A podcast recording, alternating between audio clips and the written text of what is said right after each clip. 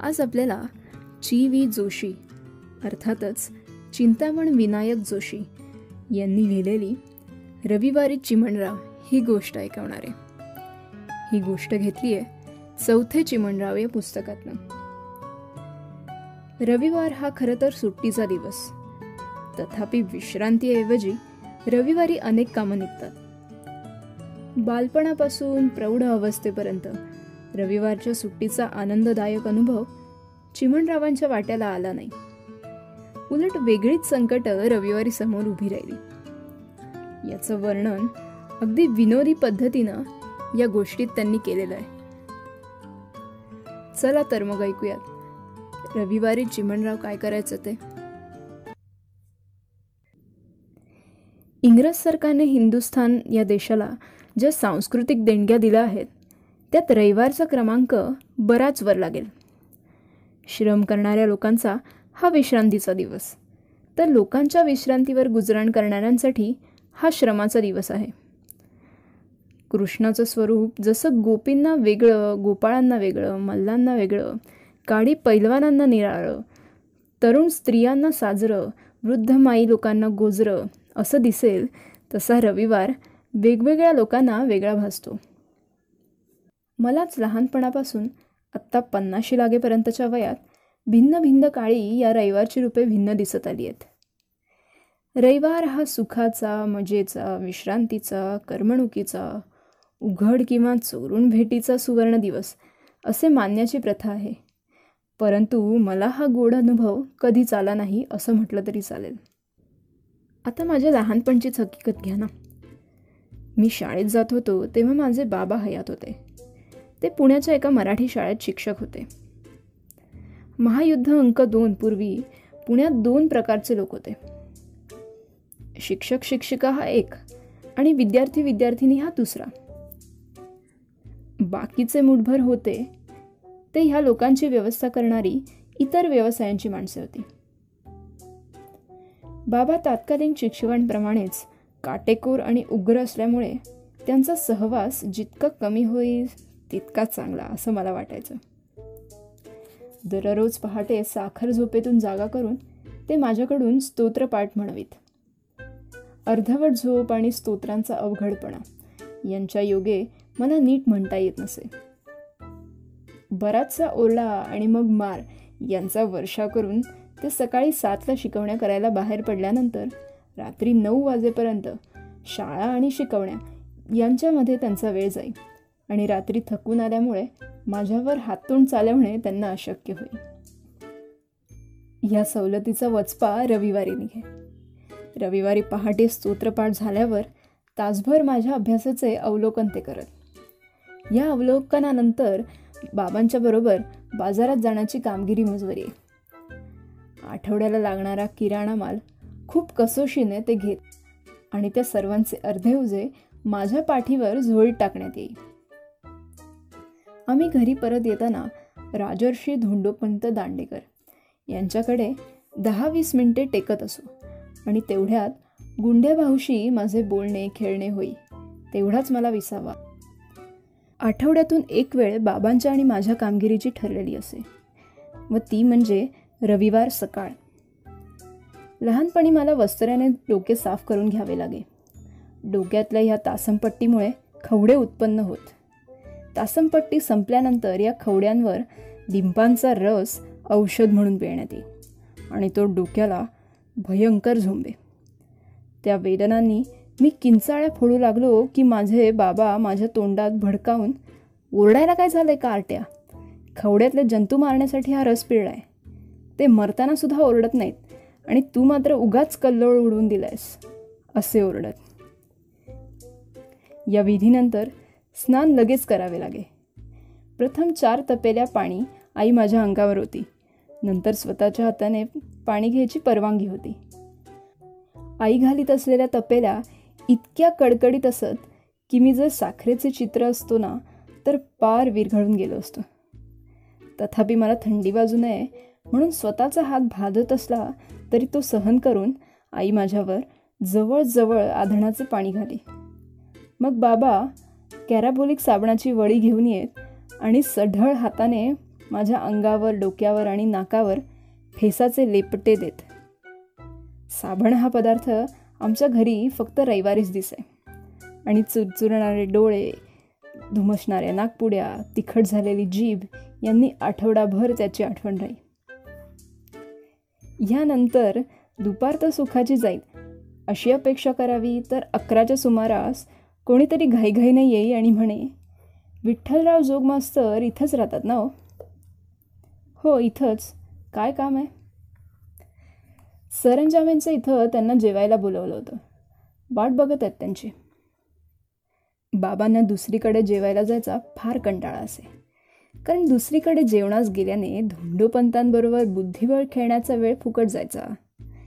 नेहमीच ते स्वतःबद्दल माझी योजना करत. पण मला दुसरीकडे जेवणास जाण्याचा इतर मुलांप्रमाणेच फार कंटाळा असे. पण वडिलांच्या आज्ञेप्रमाणे जाणे भाग पडे एका फडक्यात कद नि चांदीचे भांडे बांधून घेऊन मी जर बाराचे बोलावणं असे तर तासभर उशिरा जाई. पण तिथे गेल्यावर मला कळे की आमंत्रितांपैकी मीच पहिला आहे. दोन वाजता दहावीस माणसं जमलेली असत. पत्त्यांचा डाव सुरू आहे मग यजमान बैठकीत डोकावून नमस्कार करून म्हणत काय जमली का मंडळी? आमच्याकडे तर बाराच्या ठोक्याला सगळी तयार झाली होती. पण कोणीच आलं नव्हतं. तू कोण रे? विठ्ठलराव जोग मास्तरांचा मुलगा. मी लाजत उत्तर दे. कारण कारण अनोळखी माणसाकडे आगंतुकासारखे जाणे लाजीरवाणे वाटण्याशिवाय कसे राहील? आता बोलावलेल्यांपैकी बहुतेक आलेच आहेत. दादासाहेब भागवत आले नाहीत. आणि त्यांच्याकडचं कोणी आलंही नाही. जा रे शंकऱ्या सायकलवरून शनिवारात. आणि त्यांना म्हणावं तुमच्यापासून खोळंबा झाला आहे. असं ते आपल्या मुलाला सांगत. आमंत्रित मंडळी पत्ते खेळून कंटाळत. भुकेने सगळे कळवळलेले असत आणि तिथेच बैठकीवर झोपी जात. तास दोन तास झाले की बहुतेक सगळे भाऊसाहेब बाबासाहेब वगैरे गोळा होत. कोणाचे प्रतिनिधी किंवा निरोप घेऊन येत. मग सर्वजण हातपाय धुवून सोवळी नेसून पाट्यावर बसत. बाराचे आमंत्रण असले आणि चार वाजेपर्यंत जेवण सुरू झाले तरी ते वेळेवर सुरू झाले असं समजण्यात येईल. जेवताना जेवणाऱ्याला ओकारी येईल इतका गच्च आग्रह करण्यात येईल. आणि तास दीड तासाने गच्च भरलेले पोट एक पैसा दक्षिणा आणि विडा यांच्यासह जेवणाऱ्याची सुटका होईल. हे जेवणाचे लचांड एखाद्या रविवारी मागे लागले नाही तर मात्र हणमंत हवालदार गुंड्या दांडेकर सदू पवार वगैरे मित्रमंडळींबरोबर पोहणे चिंचा कैऱ्या चोऱ्या करणे बिटी दांडू किंवा मिळेल त्या साधनाने क्रिकेट खेळणे यात आमचा रविवार दुपारचा वेळ जाईल रविवारी संध्याकाळी मी घरी परत जाण्याची आणि बाबांनी घरी परत येण्याची एकच वेळ येईल बाबांची आणि माझी ही साप्ताहिक भेट म्हणजे माझ्या आठवड्यातल्या दुष्कृत्यांची झडती असे. ते बालपणाचे दिवस आठवले की गंमत वाटते. सगळे ढोंगी वक्ते लेखक कवी बाळपणाचे गोडवे घातात तरी कसे? आणि ते बाळपण पुन्हा भोगू देण्याची देवाजवळ प्रार्थना करतात तरी कशाला? ते लहानपण आणि त्या लहानपणाचे ते रविवार पुढच्या जन्मी आमच्या कपाळी मालिक मालिक मालिक अशी जगन्मातेजवळ प्रार्थना आहे. माझ्या लहान वयात मी पितृहीन झालो. प्रवेश परीक्षा झाल्यावर कॉलेज शिक्षणाचा लाभ घेण्याइतका दैववान मी नव्हतो. लष्करी हिशेबी खात्यात जागा पटकवल्यानंतर रविवारचे वेगळेच रंग माझ्या दृष्टीस पडू लागले. युरोपियन अधिकारी कोणी क्रिकेटच्या सामन्यात तर कोणी शिकारी जाण्यात रविवारची सुट्टी खर्च करीत. पण त्यांच्या हाताखालचे पण कारकुनाच्या डोक्यावरचे नेटिव्ह अधिकारी वेगळ्या प्रकारांनी सुट्टी घालवीत. कित्येक नाटकांचे शौकी होते. रंगभूमीचा सुवर्ण काळ होता तो. गंधर्व आणि केशव असे दोन नटसम्राट रसिकांच्या हृदयावर राज्य करीत होते. आमचे अधिकारी शनिवारी रात्री नाटकाला जात. रविवारी दुपारी झोप काढीत आणि तीन प्रहरी पुन्हा दुसऱ्या नाटकाला जात. रविवारचं नाटक तिपारी चारला सुरू होऊन रात्री दहाला संपे. माझ्यासारख्या कारकुनाच्या नशिबात ही चैन कोठून येणार? महिन्याच्या अखेरीला एकदा आई मी आणि चिमणी अशा तिघांच्या तिकिटाकरता सव्वा दोन रुपये मोठ्या मुश्किलीने बाजूला ठेवले. आणि शनिवारी स्वयंवर हे नवीन नाटक पाहायचे मी ठरवले. दुपारी ऑफिस बंद होण्याच्या वेळी माझे वरिष्ठ सदाशिव अय्यर आर्जवाच्या स्वराने मला म्हणाले मिस्टर जोग करशील काय एक मजवरी कृपा? येस सर सांगा काय ते. कृपा करून घेऊन जा या सगळ्या वाउचर फायली तू आणि पहा त्या व्यवस्थित आहेत काय. हे काम झाले पाहिजे आजच्या रात्रीत. मिस्टर टर्नबुलच्या सह्या झाल्या पाहिजेत उद्या सकाळी त्यांच्यावर. तो जाणार आहे मुंबईला सह्या करून सकाळच्या मेलनं आणायला आपल्या मेमला. खरोखर हे काम सदाशिव अय्यरचंच होतं. पण ते माझ्याकडून करून घेऊन आपण केल्याची बतावणी त्याला करायची होती. मला ते नाकारता येईना आणि शनिवारी संध्याकाळी फायलींचा ढिगारा घरी येऊन पडला. आता कसले स्वयंवर आणि कसले काय? माझे तिकीट गुंड्या भाऊने दडपले आणि तोच माझ्याऐवजी नाटकास गेला. माझ्या कारकुनीच्या काळातला रविवार माझ्या भिडस्त स्वभावाला अनुसरून ऑफिस बांधवांच्या शिल्की कामाचे कोदे उपासण्यात खर्च होऊ लागला. लहानपणाच्या रविवारप्रमाणेच हे रविवार विश्रांतीशिवाय जाऊ लागले. आई वगैरे मंडळी मला नेहमी सांगत आप्पा तू ही लफडी कशाला मागं लावून घेत आहेस? साफ सांगत जा. रविवारी मला घरची कामं असतात. मी ऑफिसचं एकही काम करणार नाही असं.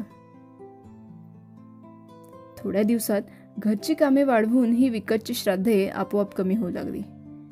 माझी धाकटी बहीण चिमुताई उपवय झाल्यामुळे तिच्यासाठी स्थळे पाहण्याचे काम माझ्याकडे लागले. गुंड्या भाऊ आणि मी असे दोघे प्रत्येक रविवारी सकाळी सात वाजेपासून रात्री आठ वाजेपर्यंत लोकांच्या दारोदार खेटे घालू लागलो. कधीकधी आम्ही पुण्याच्या बाहेरही जात असू. एक वर्षाचे पन्नास रविवार असे घालवल्यावर चिमणीचं लग्न जमले.